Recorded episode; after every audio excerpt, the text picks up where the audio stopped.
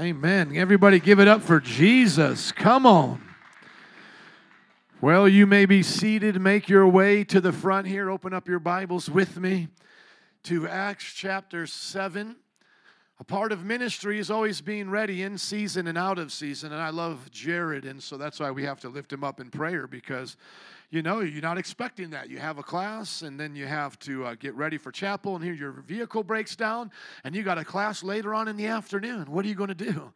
Hey, come on, it's no time to cry now. It's time to put your faith in God and get to work, be ready and in, in season and out of season and uh, he's trying to excuse me do his best to be back here for class.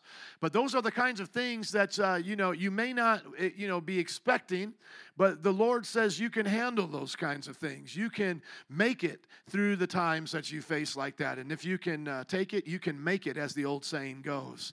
Well, today in Acts chapter 7, we're going to continue our story with uh, Stephen, one of the deacons who is appointed to be a leader in the church. And lo and behold, what happens to him? He gets arrested, wrongly accused of things. And Joe B, sit up here in front for me, please. It's always that pole, that makes it hard to see you.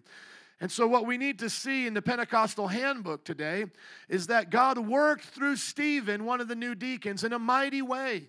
And that he was the first Christian martyr. He was the first one to give his life in the church and he was stoned doing so. And if you remember, as we read Acts chapter 6, it talks about, uh, last week, talks about how the Greek and Hebrew widows were fighting amongst themselves. And that's when the apostles said, hey, man, the church is growing. There's thousands of us now. We can't just be about these kinds of things. Now, I told you before that some pastors may use and abuse that to say that they're never to be a servant and that now they're supposed to be somewhere off in an ivory tower having their laundry done by the people of the church, having their grass cut. No, that's not what it's saying. What it's saying is this principle right here. As a leader, only do what you have to do and delegate the rest to those who can do what you don't have to do. That is really a key of delegation. So if I am um, say good at the soundboard and I can tr- train somebody to do it, should I keep doing it or train somebody who can do it? So is it needed in the soundboard? Do I have to be there? The pastor with all of his experience, is that where he has to be? No. So let's get somebody else to do it so I can move on to the next thing. That's delegation. So think about um, Jackie, your uh, life group that you lead with the Latinos, and uh, there are things that start to happen. One of the first things that Nancy did in our home Bible study, uh, as we moved even into the church and these things, was have people be in charge of the coffee. You do the coffee. Is that something you have to do? No, you don't have to make somebody uh, make the coffee for everybody. Are you more than willing to do it? Of course. But if you can get someone else to make the coffee, now you can greet the visitors, talk to more people, and do things that no one else can do, and that's to be a leader there because they're visitors. They're not leaders yet. You get to interact with their lives. But you can now have somebody start making the coffee. Something so simple as that allows the ministry to grow. Well, that was the need. They filled it. Seven mighty men of God, they're named in Acts chapter 6. We went through the requirements. They had to be full of the Holy Ghost, they had to be full of the wisdom of God, they had to be dependable, responsible, and all of those things. And lo and behold, now it's time for them to get that responsibility. And they're doing great. And so they start going out doing the preaching of the gospel, and we see signs and wonders following them. Does it all work out for them? No, now they're arrested.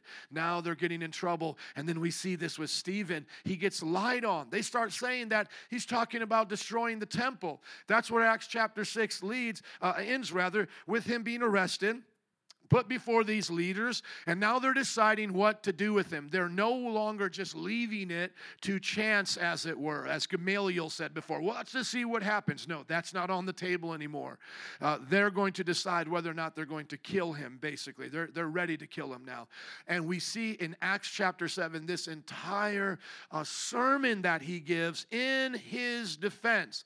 And I don't have time to add a lot of points to it, so please be patient with me as I just read it and just add a little bit as we go on because the, the passage is, is many, many verses and there are so many things that are brought up. So I just want you to hear it as we're going through the Pentecostal handbook, chapter by chapter. I want you to know how to apply this to your life. Put yourself in his position. Think of yourself as a new deacon that's full of the Holy Spirit and wisdom, responsible, and you're preaching the gospel, and now you're being lied about and you're on trial, and they're deciding deciding whether or not to kill you. Look at Acts chapter 7, verse 1. Then the high priest asked Stephen, Are these charges true? And the charges that were brought against him were obviously lies that he was going to destroy the temple, or that they were going to change the law, or that these things were going to happen because of the church and its growth. And that was not true. There was a partial truth that Jesus was going to come, come back and establish his kingdom. It's partially true that we didn't need to sacrifice anymore. It's partly true that the Jewish people weren't the only ones now who were going to be in the kingdom of God, Gentiles. But as you're going to see in his sermon, as he defends himself, it's all about the Jewish God. It's all about Him. Yahweh hasn't changed. In other words, that's what Stephen is saying. Yahweh is doing this. Our God, the God of Abraham, Isaac, and Jacob, and Moses, and, and, and Joshua, and David, our God is doing this, the God of our prophets. And then that's going to be so important to remember, not only in the times of your persecution, if you ever put into a place like this, but in all that you do. It's for God. The God of heaven and earth is with us. The God of the Bible, the God who spoke in times past to the ancient ones. Isn't that something when you change the terminology a little bit? It sounds really cool now. Sounds epic, doesn't it? When he spoke in the times past to the ancient ones. That's how God was moving in history. And so the priest asked Stephen, Are these charges true? To this he replied, Brothers and fathers, listen to me. He's going to honor them with those titles of respect. The God of glory appeared to our father Abraham. Look, that's right where he takes it to the beginning of the Jewish people right there. Hey guys, to our father Abraham. What I'm saying to you is about the God of our father Abraham. Do you guys get that point? Because I almost just want to preach on that right now and then talk about the details next week. Almost do a two part series. Because if you don't understand Stephen's heart right now, if you don't understand why he's a deacon, you're going to miss the entire purpose of this. And if you don't understand as a deacon how he defends himself, you're not understanding the message of the gospel. He's a deacon in charge because he wanted to serve his apostles, his elders. He wanted to help. And he's preaching with signs and wonders, boom, shakalaka power. People are getting healed, demons are getting cast out. And now he's being persecuted. And the moment he's getting persecuted, he brings it all back to the Bible. He doesn't bring it back to his education. He doesn't bring it back to philosophy. He doesn't bring it back to the opinions of men. He's saying, I know who God is. It's the same God of, of our father Abraham. So please get that today. Please understand we're serving the living God. And if we give our lives for Him, we gain eternal life. Those who lose their life for Christ in the gospel gain life, don't they? Those who hold on to it lose it in the end. Brothers and fathers, listen to me. The God of our uh, the God of glory appeared to our father Abraham while he was still in Mesopotamia before he lived in Haran. Leave your country and your people, God said, and go to the land I will show you. Now, if you notice, I just added all the scripture references here in the passage for your own study notes. You can usually see them with little numbers or letters at the uh, at the side of your Bible or somewhere like referenced after the words. You guys know what I'm talking about when you can see here the little uh, numbers and letters. So I just put them in there so you can know where the reference is. That's Genesis uh, 12 1. So now talking about Abraham, he has an encounter with God. Now understand this Abraham is a pagan. Everybody came from Adam and Eve. And then after Noah's flood, everybody came from Shem, Ham, and Japheth and the children of, of, of them. Okay, so nobody else came from uh, Noah and uh, his wife except Shem, Ham, and Japheth. And then those three had wives and then their children. So we're all a descendant of Ham, Shem, or Japheth going back to Noah. And then Noah was a descendant of Adam, obviously. Okay, and so now Abraham came from the line of Shem, um, uh, the Semitic people, and so he's living as a pagan in that land, and God speaks to him and says, Now I'm going to start a new nation with you. So he left the land of the Chaldeans and settled in Haran. After the death of his father, God sent him to this land, and that's talking about Israel, where you are now living. He gave him no inheritance here, not even enough ground to set his foot on, but God promised him that he and his descendants after him would possess the land, even though at the time Abraham had no child. God spoke to him in this way 400 years, for 400 years, your descendants will be strangers in a country not their own, and they will be enslaved and mistreated. So he says, I know the story of Abraham. This is it. God shows up to him, calls him out of his country, brings him to this land, and says, I am going to give it to you as a promise. Though he does not even own one square foot, literally a square foot of land, God says, This is all going to be yours as far as you can see. And he says, Your descendants are going to be as many as the grains of the sand or in the desert here, and as the stars in the sky. And he doesn't even have one child. We could stop right now and talk about the story of Abraham, couldn't we? Now, notice this. They have no Bible in front of them. This is all from memory. How would you describe the story of the Bible? How would you give somebody a breakdown of it? This is how we should do it, exactly like Stephen did. Well, here's how it happened God spoke to Abraham. God did a miracle with him, gave him a child, gave him the promise of land. God did something great in Abraham's life, and God making him the father of the Israelite people, and eventually through Jesus, the Messiah, the Jewish Messiah, now Gentiles are brought in. And so there are billions of Christians who call Abraham their father. Wow. Isn't that a cool way of summarizing the Bible? Could you do it? Could you do it to a Hindu who had no idea about Christianity? All they know is their genealogies, their names, their locations on the map because they have a long history with their religion. Would you be able to say, Let me explain this to you? Let me tell you where our people come from. There was a man named Abraham of the Chaldeans. He lived in what would be now known as Babylon, Iraq. And God called him into what is now Israel. And God gave him a promise. You know, and you go through the story. Could you help somebody understand where we come from? Now, notice this you can never be an anti Semite or anti Jewish and a Christian. Everybody in our Bible that is a star of the show is primarily a Jew, and the entire Bible is written by Jews. So there's no way you can hate Jews, including Jesus, who was a Jew, came through the line of David, a Jew, and call yourself a Christian. So, any of this white supremacy and these kinds of uh, Nazis you see in America, they are sinners on their way to hell. They have a false version of Christianity and they're burning the cross. That should just tell you they're stupid right off the bat as well. And so, they're a cult of Christianity. They are no more than I'm an NBA starting basketball player, okay? So, they are not a Christian. You cannot be a Christian and deny the Jewish people. And there's a little subtle doctrine, though, that slipped in during the Roman Catholic Church that even Martin Luther and the reformers held on to. And we always got to remind those reformers who like to make heroes out of Calvin and Luther is that they took on the Catholic hatred of the Jews. And so we have to renounce that as well. Luther killed the Jews when he became in charge of the state. They were anti Semites, they were not kind to the Jews. The Roman Catholics were not kind to the Jews even up until partnering with Nazi Germany to share power over Europe. They, as the Pope and the leaders and the bishops there, partnered with Nazis. They picked the wrong side.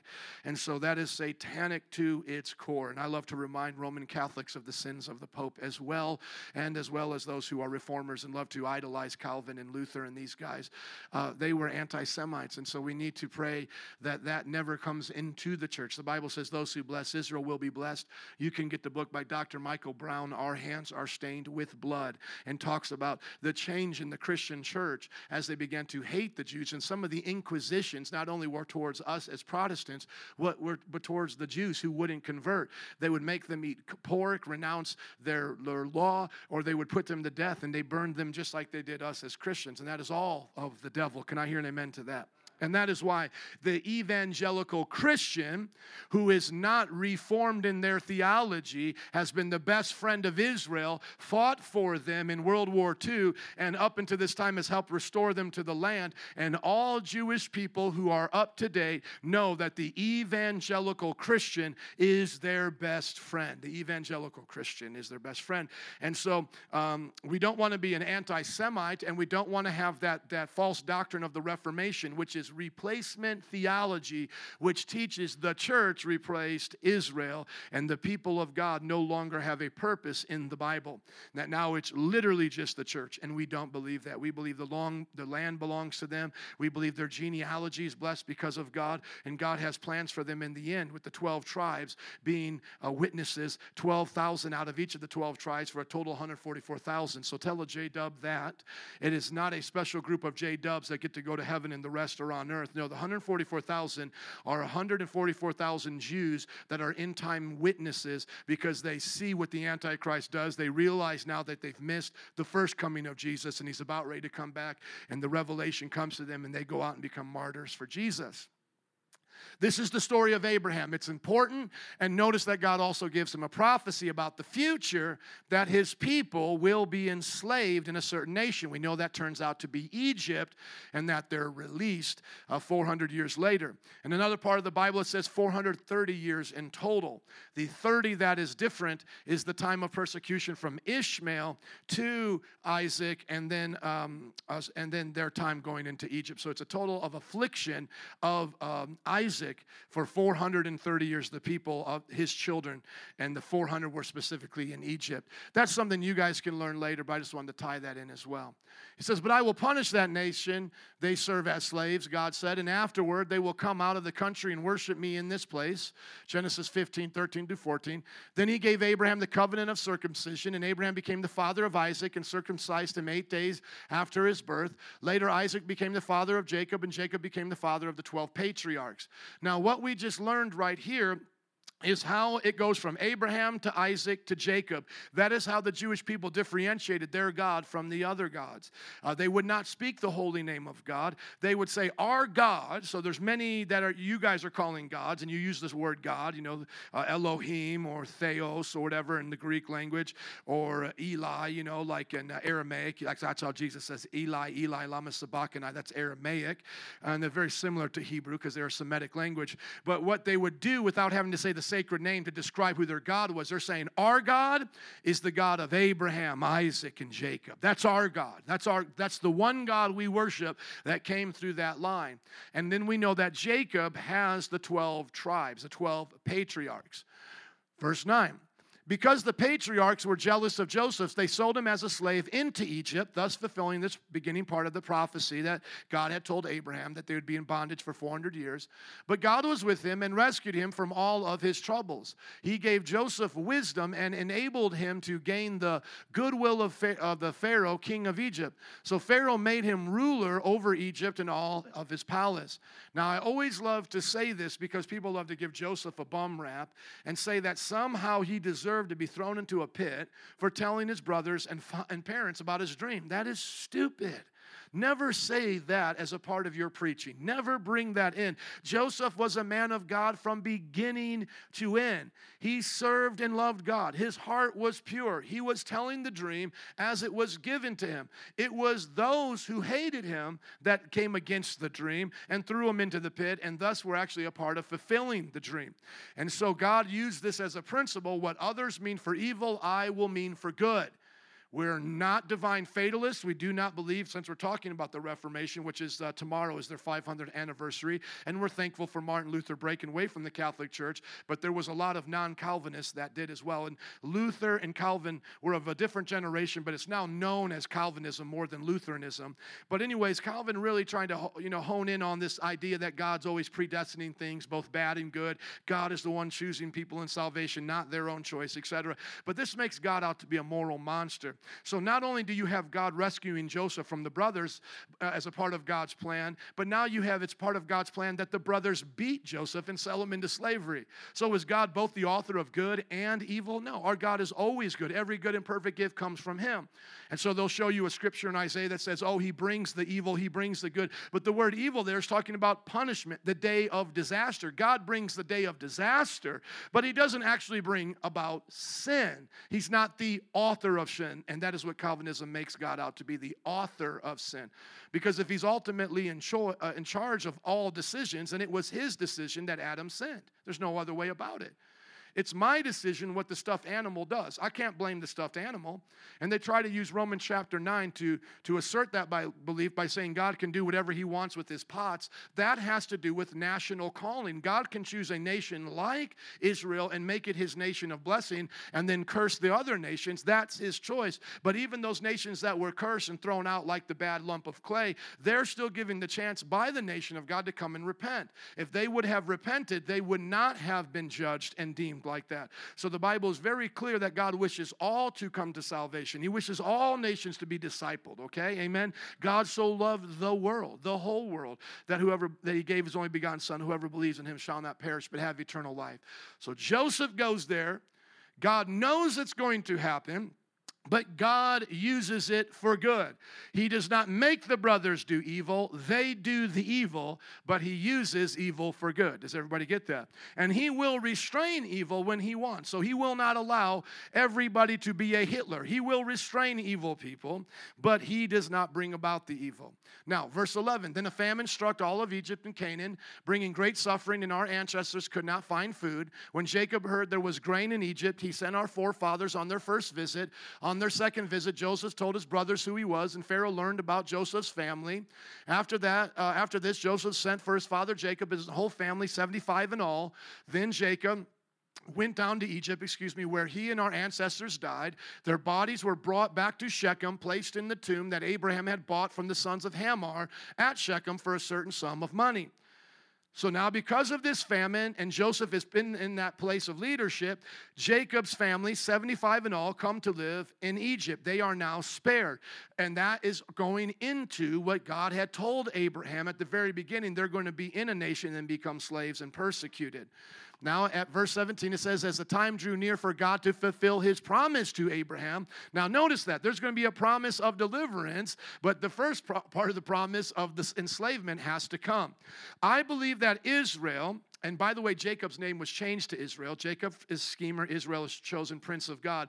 I believe God does this through the people of Israel, the descendants of Abraham, Isaac, and Jacob, as an example of what sin is like. So Egypt becomes the example of bondage. They become the living parable, as it were. And it's not that God takes joy in their suffering, He just wanted to world, the world to see how bad sin was, how bad it was when people were in charge who didn't worship the one true God, what it looked like when man tried to be God. And that's what the Pharaohs were at that time.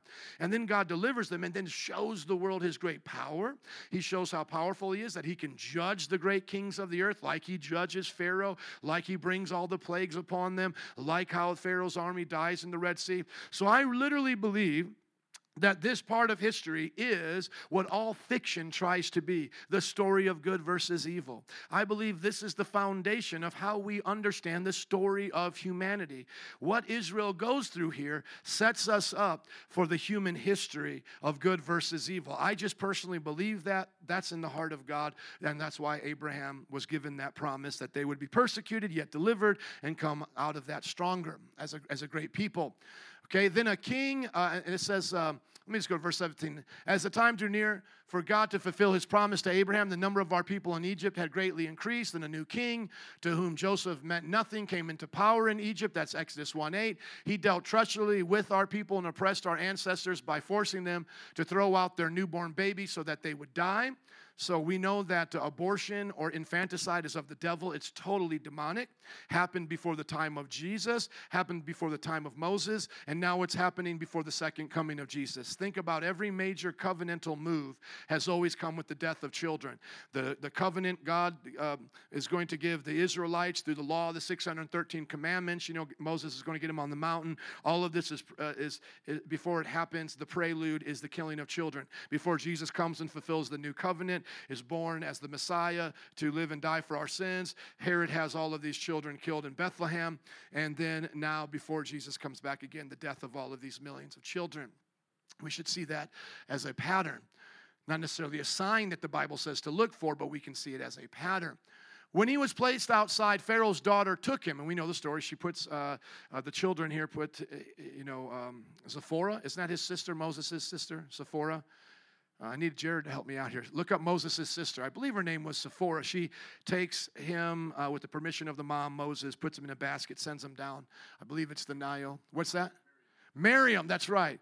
Uh, Sephora, look up who Sephora is. Sephora is somebody in this story. Well, figure out who she is. But Miriam, that's right. And then who was his brother? Aaron, thank you. Seven daughters of Jethro. Okay, so that's his wife then. Look up Zipporah and see if that's who Moses marries, because he marries into uh, Jethro's family. When he was placed outside, Pharaoh's daughter took him and brought him up as her own son. Moses was educated in all the wisdom of the Egyptians, was powerful in speech and action. You can break down Moses' life in three, uh, three um, parts of 40 40 years as an Egyptian, 40 years in the desert, and 40 years leading the people of Israel. Did we find out that was his wife? Yes, so that was Moses' wife, Zipporah, not his sister, thank God. Amen. He didn't marry his sister. So we see now the first 40 years of Moses' life is going to be in the house of the Egyptians, being raised as basically a uh, grandson of the Pharaoh. So the daughter of Pharaoh takes him in, and that would make him the grandson of Pharaoh. Does everybody get that? And so we're going to keep going now. Remember this. This is Philip. This is all, I mean, Stephen, rather, this is all from memory. This is his defense. Isn't this powerful? He is telling the story of the people of God. Let's not get lost in this. This is him before the entire judgment. This is him before the leaders. They're going to decide his fate right here. So he's laying it down. When Moses was 40 years old, he decided to visit his own people, the Israelites. He saw one of them being mistreated by an Egyptian, so he went to his defense and avenged him by killing the Egyptian. Moses thought that his own people would realize that God was using him to rescue them, but they did not. The next day, Moses came upon two Israelites who were fighting. He tried to reconcile them by saying, Men, you are brothers. Why do you want to hurt each other? But the man who was mistreating the other one, excuse me, the, but the man who was mistreating the other, pushed Moses aside and said, Who made you ruler and judge over us? Are you, th- are you thinking of killing me as you killed the Egyptian yesterday? And this whole story is found in, in Exodus 2 11 through 14. When Moses heard this, he fled to Midian, where he settled as a foreigner and had two sons. And then verse 30, after 40 years had passed. So you notice how they're going to tell you the three 40s there. The first 40, he's growing up there in Egypt. He tries to rescue an Israelite, so he must have known something about his destiny. He must have known since he was delivered, he was going to be a deliverer. He thinks he can do it now by killing an Egyptian who's abusing one of his people, but the uh, Egyptians obviously don't want that. And then the Israelites, more importantly, reject him and the revolution he's trying to start. They're actually like saying, Who made you a judge over us? Who put you in charge? So now he flees. He marries Sephora, has two children, and after 40 years have passed, while he's there, what happens? Verse 30 An angel appeared to Moses in the flames of a burning bush in the desert near Mount Sinai. When he saw this, he was amazed at the sight. As he went over to get a closer look, he heard the Lord say, Now notice, the angel is the angel of the Lord, a Christophany, a pre incarnate visitation of our Jesus. The angel is our Jesus burning in the bush with the fire around him, speaking to Moses. That's what we believe here. This is, uh, this is Jesus coming through the burning power of the, uh, the, the burning bush by the power of the Holy Spirit. Jesus is going to speak to him. When he saw this, he was amazed at the sight. He went over to get a closer look. He heard the Lord say, and, and I believe there's only one mediator between man and God, okay? Jesus came in the flesh to show us how he had always been in the spirit, always speaking to us. He is the Father's voice to us. And he says, I am the God of your fathers, the God of Abraham, Isaac, and Jacob. That's Exodus 3 6. Moses trembled with fear and did not dare to look. Then the Lord said to him, Take off your sandals, for the place where you are standing is holy ground. I have indeed seen the oppression of my people in Egypt. I have heard their groaning and have come down to set them free. Now come, I will send you back to Egypt. That's Exodus 3 7 through 10. This is the same Moses who had, re- excuse me, this is the same Moses they had rejected with the words. Now, watch. This is a good preacher right here. Watch him play on the words of their rejection. This is the same Moses they had rejected with the words, Who made you ruler and judge? He sent, he was sent to be their ruler and deliverer by God Himself through the angel who appeared to him in the bush. They said, Who made you? Our ruler and judge. And God said, Now you go there and tell them, I made you their ruler and judge. But add something in there deliverer Tell them I've made you their deliverer. So God did that. He led them out of Egypt and performed wonders and signs in Egypt at the Red Sea and for 40 years in the wilderness. Who just caught the third 40? Who caught it? Isn't that awesome? Those are learning devices of how to memorize things, breaking down things into smaller chunks. So, if you were a Jew and you wanted to tell the story of Moses, what would be one of the best ways to do it? Break it down into three 40 year time period. Tell the story of Moses 40 years in Egypt, 40 years in the wilderness in Midian, and 40 years leading the people of God. Now you understand Moses. Isn't that beautiful? I love listening to the preachers of the past. Does anybody here want to be a preacher like Philip? Anybody? I'm just wondering. I mean, are you kind of more impressed with the ones you see on TV now? I mean, is this kind of like just lame preaching? Is this not as good as what you see? I won't name any names, but is this is this not as good as the as the ones you, you see at conferences? Because to me, this is how every conference speaker should preach. Where's his opinion? Where's his story about his, his puppy dog? Where's, where's his, you know, his, his, his uh, illustrations? Where does he start to say, now I'm going to act this out? No, preachers know the power's in the word. Can you have skits and dramas and all that? Yeah, it's not sinful and it can be helpful at times. But even then, when Jesus told the parables, the power was in the word. Jesus didn't say, now, Peter, I want you to pretend you're the good Samaritan. I want you to pretend you're the thief, you know, Judas, you know, you, you know, don't, you know, you're not going to have to try too hard at this. This one's going to come easy to you, you know. He, he doesn't like start doing that. He just tells the story. The word is enough. The pictures that come through the power of the word. And here, um, Philip is a great orator. He's telling the whole story of the people of God. But our ancestors refu- refused to obey him. Instead, they rejected him, talking about Moses, and in their hearts they turned back to Egypt. There's a sermon right there. And in their hearts they turned back to Egypt. That's the heart of a backslider, isn't it? That's exactly why Hebrews talks so often about backsliding because it's written to the Hebrews, to the Jewish people, and it's warning them don't you backslide like these people did. Don't turn your back on God. Hmm, that's deep right there. They rejected Moses in their, in their hearts and they turned back to, uh, they rejected him and in their hearts turned back to Egypt. Verse 40. They told Aaron, who we now know is Moses' brother, what was Moses' sister's name? Miriam. See, we're all learning together. What was his wife's name? Zipporah. There you go. Make us gods, Aaron, who will go before us. As for this fellow Moses who led us out of Egypt, we don't know what happened to him. Exodus 32 1. That was the time they made an idol in the form of a calf. They brought sacrifices to it and reveled in what their own hands had made. Now, notice Philip again. Now he's going to pull out another. Follow me, Joby. Come on, track with me, baby. He's going to pull out another example right here. He is going to show them in the first rebellion with Aaron in the desert, when their hearts turned back against God, they went to idolatry. He is going to use that as his launching pad to say that's what the Jewish people did all then throughout history and why they were taken captive. And then he's going to pull it right back to Jesus and his crucifixion and say, that's why they're crucifying, that's why they crucified him, and that's why they're not accepting him now. That's why you don't want him now. It's because your heart's turning against God. You're making your traditions your idol. Instead of worshiping a golden calf, you're now worshiping your traditions.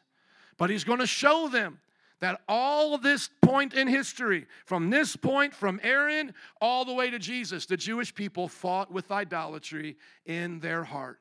And it was always God and something else. And what did Jesus say were probably the two biggest idols that, that, that now we would be facing for the next 2,000 years the idol of self and of money. He said, Deny yourself, take up your cross, and follow me. So, right there, he knew that you just reduce all idolatry down, it's to self worship. And then, when, when we look at how we want to be in charge of our life, one of the most powerful tools that we have for self worship is money. And that's why he said, You can't love God and money. You can't serve both. You will love one and hate the other, or hate one and love the other. So now, verse 41, that time, that was the time they made the idol in the form of a calf. They brought sacrifices to it and reveled in what their own hands had made. Verse 42, but God turned away from them and gave them over to the worship of the sun, moon, and stars. Oh, hold on. That didn't happen in the, the desert. They didn't start worshiping the moon, the sun, and the stars, did they? They only worshiped the calf. But notice how this preacher makes the leap.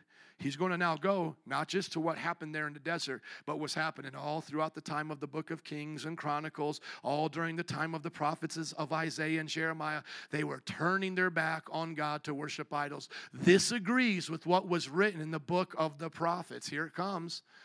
Did you bring me sacrifices and offerings 40 years in the wilderness, people of Israel? You have taken up the, the tabernacle of Molech and the star of your God Rephan, the idols you made to worship. Therefore, I will send you into exile beyond Babylon. Babylon. The Rastafarians, man, always like to talk about Babylon. And they want to say, America's Babylon, man. We're following God now. Babylon.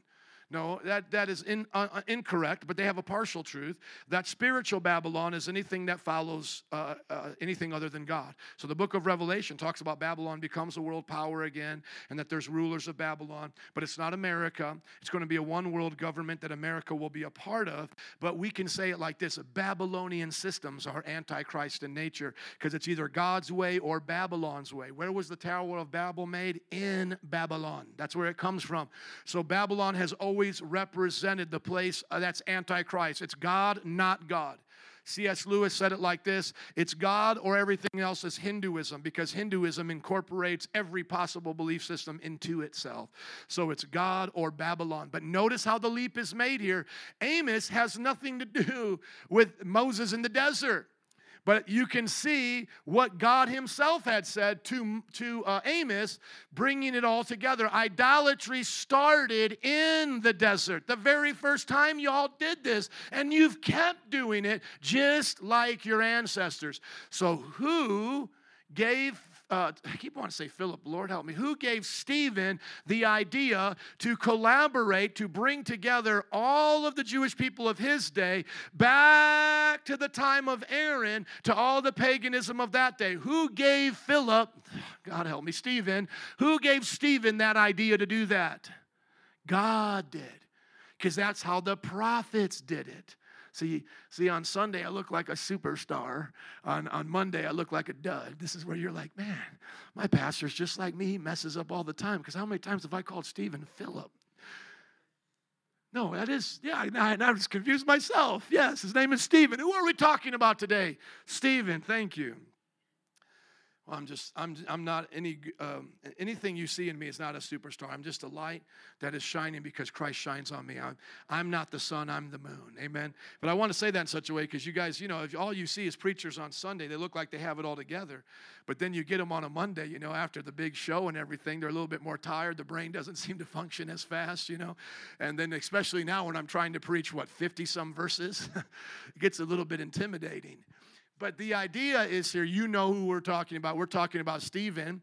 And not only in Stephen's sermon is he about ready to make that whole correlation, you all do this crazy stuff, but haven't we already heard Peter do it three other times? You all making these big general, generalizations, y'all be doing this. Your ancestors, you're just like the ancestors who do this. And guess what? Didn't Jesus do that?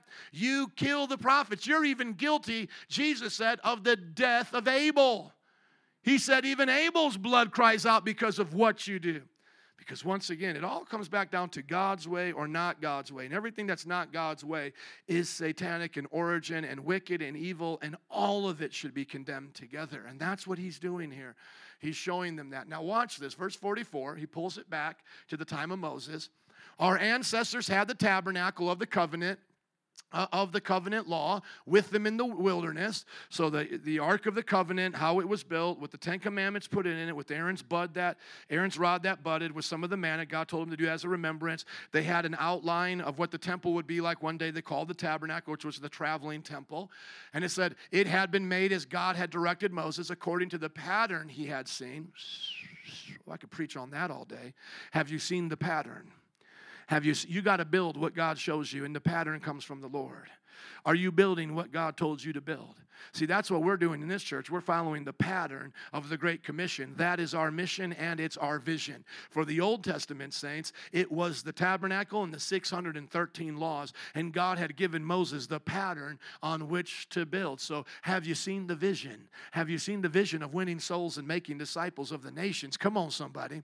After receiving the tabernacle, the traveling temple, our ancestors under Joshua brought it with them when they took the land from the nations God drove out before them. It remained in the land until the time of David, who enjoyed God's favor and asked that people asked that he might provide a dwelling place for the God of Jacob.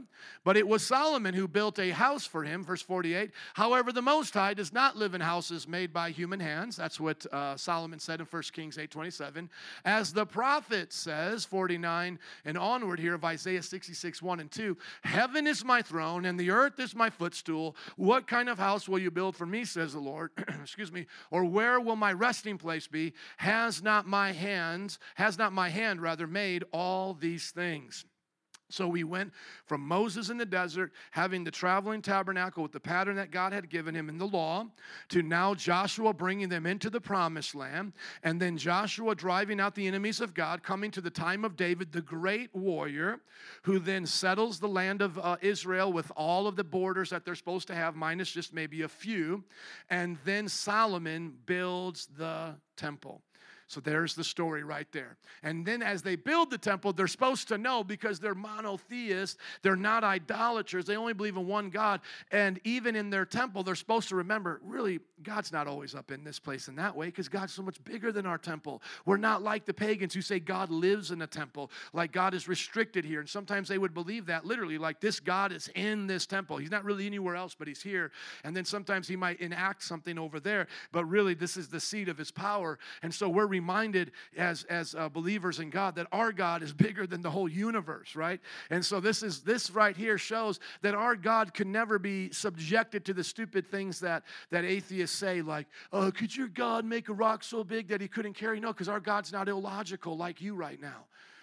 Okay, so our God is not an illogical God. Well, you know, uh, well, who created your God? If everything has to have a creator, well, what we said is everything that has a beginning has a creator. Our God has no beginning, He's spirit. See, boom, it's like it shuts down all these foolish arguments. What they're really arguing against is a pagan God.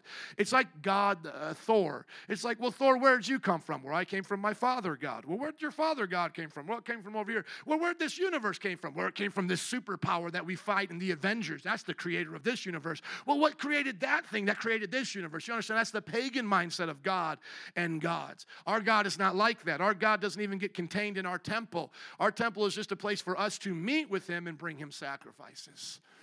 Verse 51 and onward. Now, watch how our great preacher here, here uh, Stephen, makes the application. You stiff necked people.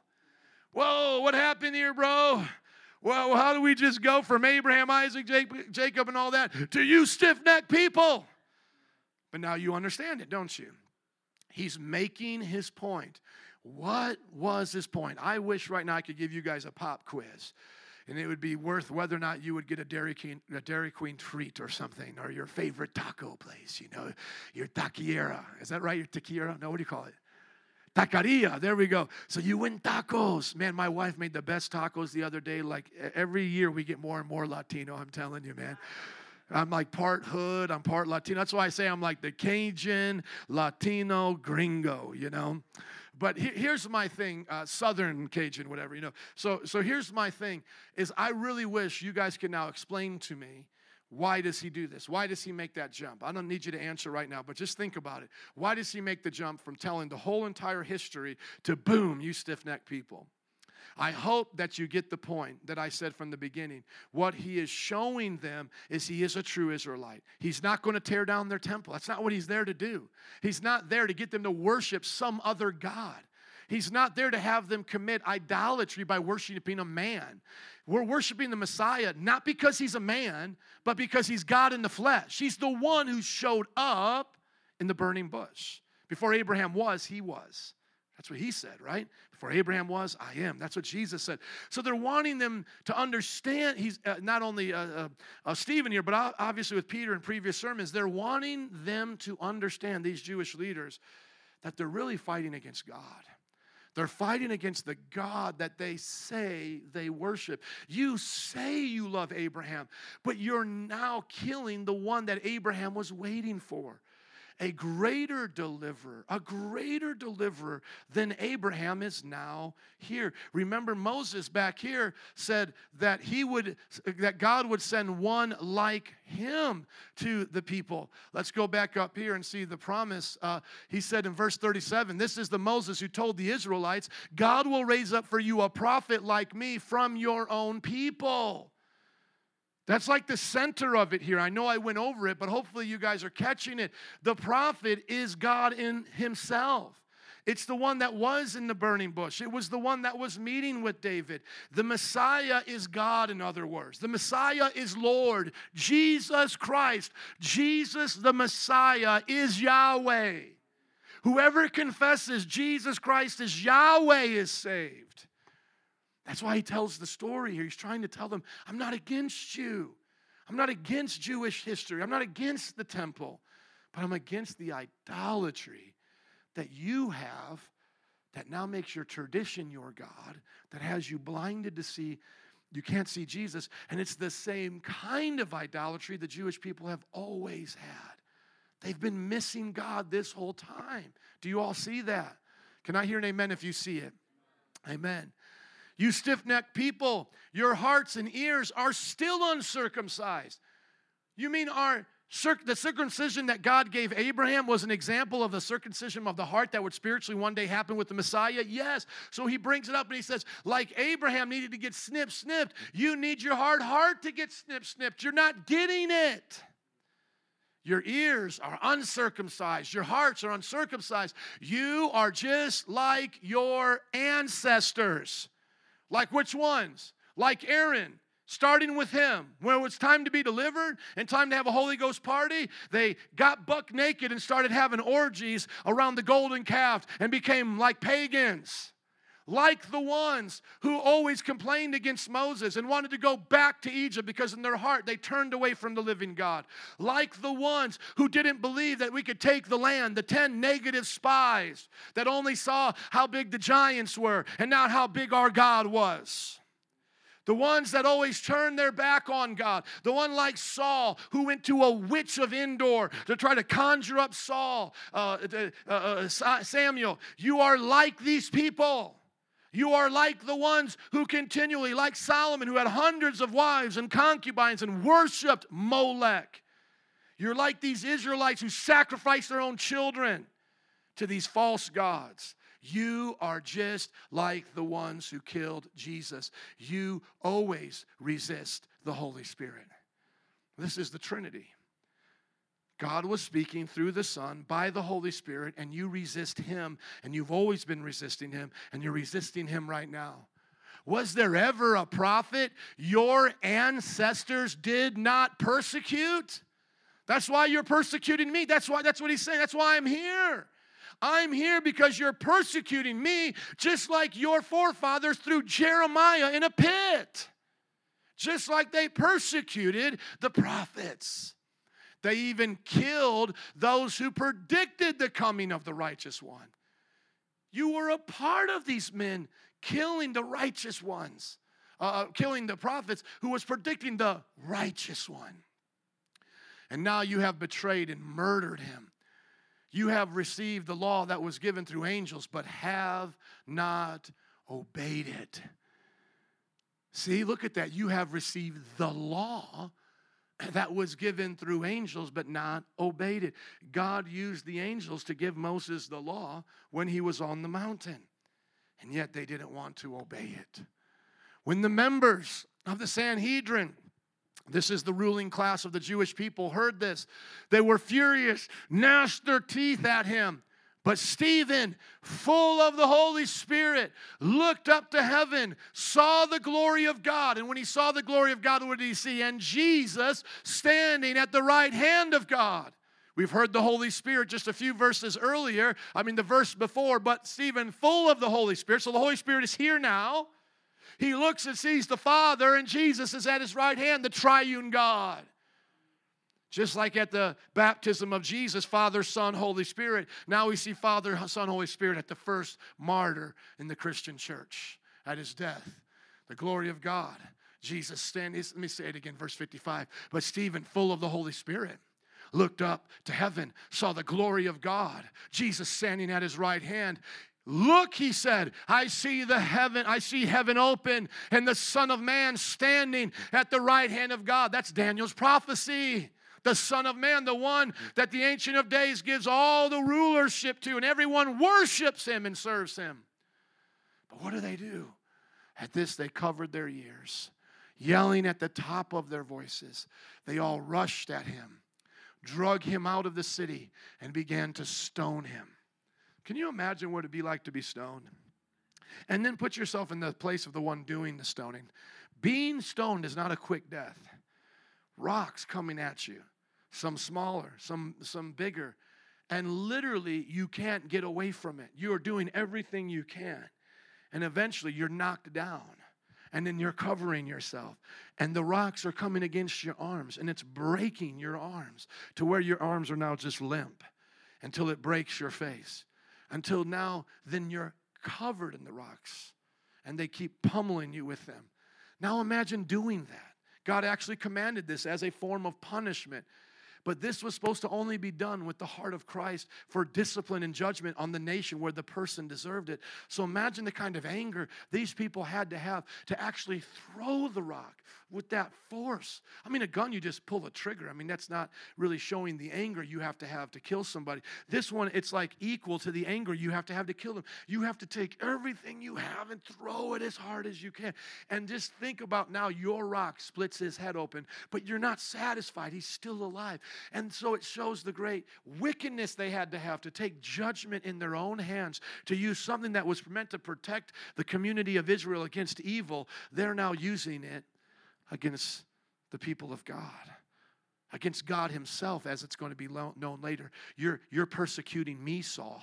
What you do to them, you're doing to me. That's what Paul said. I make up what is lacking in the suffering of the body of Christ. Not that Jesus needed to die over and over again for salvation, but Jesus' body was still suffering for the world. And he says, I'm taking up the suffering of Jesus now as the body of Christ suffers. Now, think about that. Meanwhile, the witnesses laid their coats at the feet of a young man named Saul. Why are they at the feet of Saul? Because Saul's the assistant of Gamaliel, and it seems like in the previous chapters, Gamaliel is in charge and helping make major decisions now. So Saul must have the authority from Gamaliel to be there for this man to die. So the idea that it's happening right before Saul, Saul's probably the, the administrator and going, yeah, we're good with this. Sanhedrin, you're good. Everybody's good here. All of our leaders are good. I'll take responsibility. If anybody asks what happens, I stand here with Gamaliel's authority. Go ahead. While they were stoning him, Stephen prayed. Now, this is why we know the deity of Jesus. Can you pray to anyone but God according to the Bible? Hello. Can you pray to anyone but God according to the Bible? If you pray to a man in the Bible, what are you called? Idolater. If you pray to an angel, what are you called? An idolater. So it cannot be done in the Bible in right standing with God. You either pray to God or you are an idolater. Who is Stephen praying to? Jesus. Lord Jesus, receive my spirit. Then he fell on his knees and cried out, Lord, talking to Jesus, do not hold this sin against them. See, Jesus talked to the Father, but we have to go to the Father through Jesus, right? So now he's talking to Jesus, and that's what we're supposed to do come to the Father in Jesus' name. Lord, do not hold this sin against them. When he said this, he fell asleep. And that was the term that they used for death. And they um, would, would play off of that term as well because they would believe in a resurrection, that you're going to come back from the grave. Do we see the story? Pulling it together from chapter 6 and 7 what we see is that with great growth comes hard work and relational difficulties and severe persecution. So the church is growing. The Pentecostal handbook tells us we should believe God for the church to grow and to multiply. But when it grows and it multiplies, it's going to cost us some hard work. It may have relational difficulties, like with the Greek and Hebrew widows. And at the same time, we may face severe persecution. Only those who are wise and full of the Holy Spirit will stand strong to the end. Do you want to be counted with Stephen and give your life for Jesus? Do you want to say, I'll, man, I'll take care of tables. Yeah, here, can I help you? Can I do this? Can I do that? But when it's time to preach, I will be as bold as the lion. As the Bible says, the righteous are as bold as a lion. We will be as harmless as doves, but as shrewd as serpents. We will, we will be like lambs led to slaughter, but we will be mighty warriors for the Lord. When it comes to preach and teach, we will not compromise, but we will not fight against our persecutors. We will willingly lay down our life for Jesus. Amen. Let's pray. And Joe B. and Lawrence and Oscar, would you go in the back, please, and get ready to shut her down? Father, we come to you in the name of Jesus, the name that's above every other name, that name by which we are saved. We come to you in his name today and ask you to give us the same boldness to preach and do what the disciples did to do here what Stephen did, to lay down our lives for the gospel and to not hold against our persecutors, for us not to hold against them the persecution they bring against us. Let's just pray for a few moments for those who don't like us as Christians in this culture whether it be the LGBT movement, the entertainers, whether it be the Muslims. And I'm not saying every Muslim doesn't like a Christian. I'm just saying like their movement in general is against Christianity. Those, uh, even, you know, sometimes you may witness to a Jewish person or whatever, just any religion that doesn't like us. Let's pray for them. Lord, we ask you to save them. Have compassion on them. May they come to know and love you. We will not hold against them, Lord, uh, the way they talk about us or look down on us. Uh, let's pray against anything in our culture, the politicians, uh, the, the political movements, the social movements that come against Christians. They sometimes say because Christians want to see. Um, you know, the church is established with men being over their families. They call that the patriarchy and that we oppress women. What a devil's lie. What a devil's lie. What is a what is a woman to do if she takes care of her children? Could she go to war and really do that? And if a mother doesn't take care of her children, how are we going to have more families? So literally, if you didn't have a 21st century culture, what would be the easiest way to protect a society for men to be in charge? Now that doesn't mean that men are le- uh, uh, better than women. We're both equally made in the image of God, male and female in the image of God. But why would we look at the idea of a strength of a man and the kindness or the nurturing of a woman and pit that against each other? So, Lord, we pray against those who look down upon us because of us believing in the roles of sexuality or uh, the roles of the home. Uh, Lord, we pray for them. And Lord, we pray for anybody in our personal life. Take a few moments. Anybody in your personal life that may come against you for serving Jesus, a family member, somebody maybe from a Roman Catholic background, or just somebody that doesn't like you serving Jesus or having a call on your life. They want you to, uh, you know, go do something else. Come on, I came to this country. I worked hard for you to go to college, become a teacher, a doctor doctor, a lawyer. I don't want you to go to ministry. How are you going to get paid? They may look down on you because of that. Forgive them, like Stephen did, but yet be bold to preach, pray, and plug away. Everybody say this with me, including those in the sound booth. I will preach, I will pray, and I will plug away in Jesus' name. Let's give it up for Jesus as we say, Amen.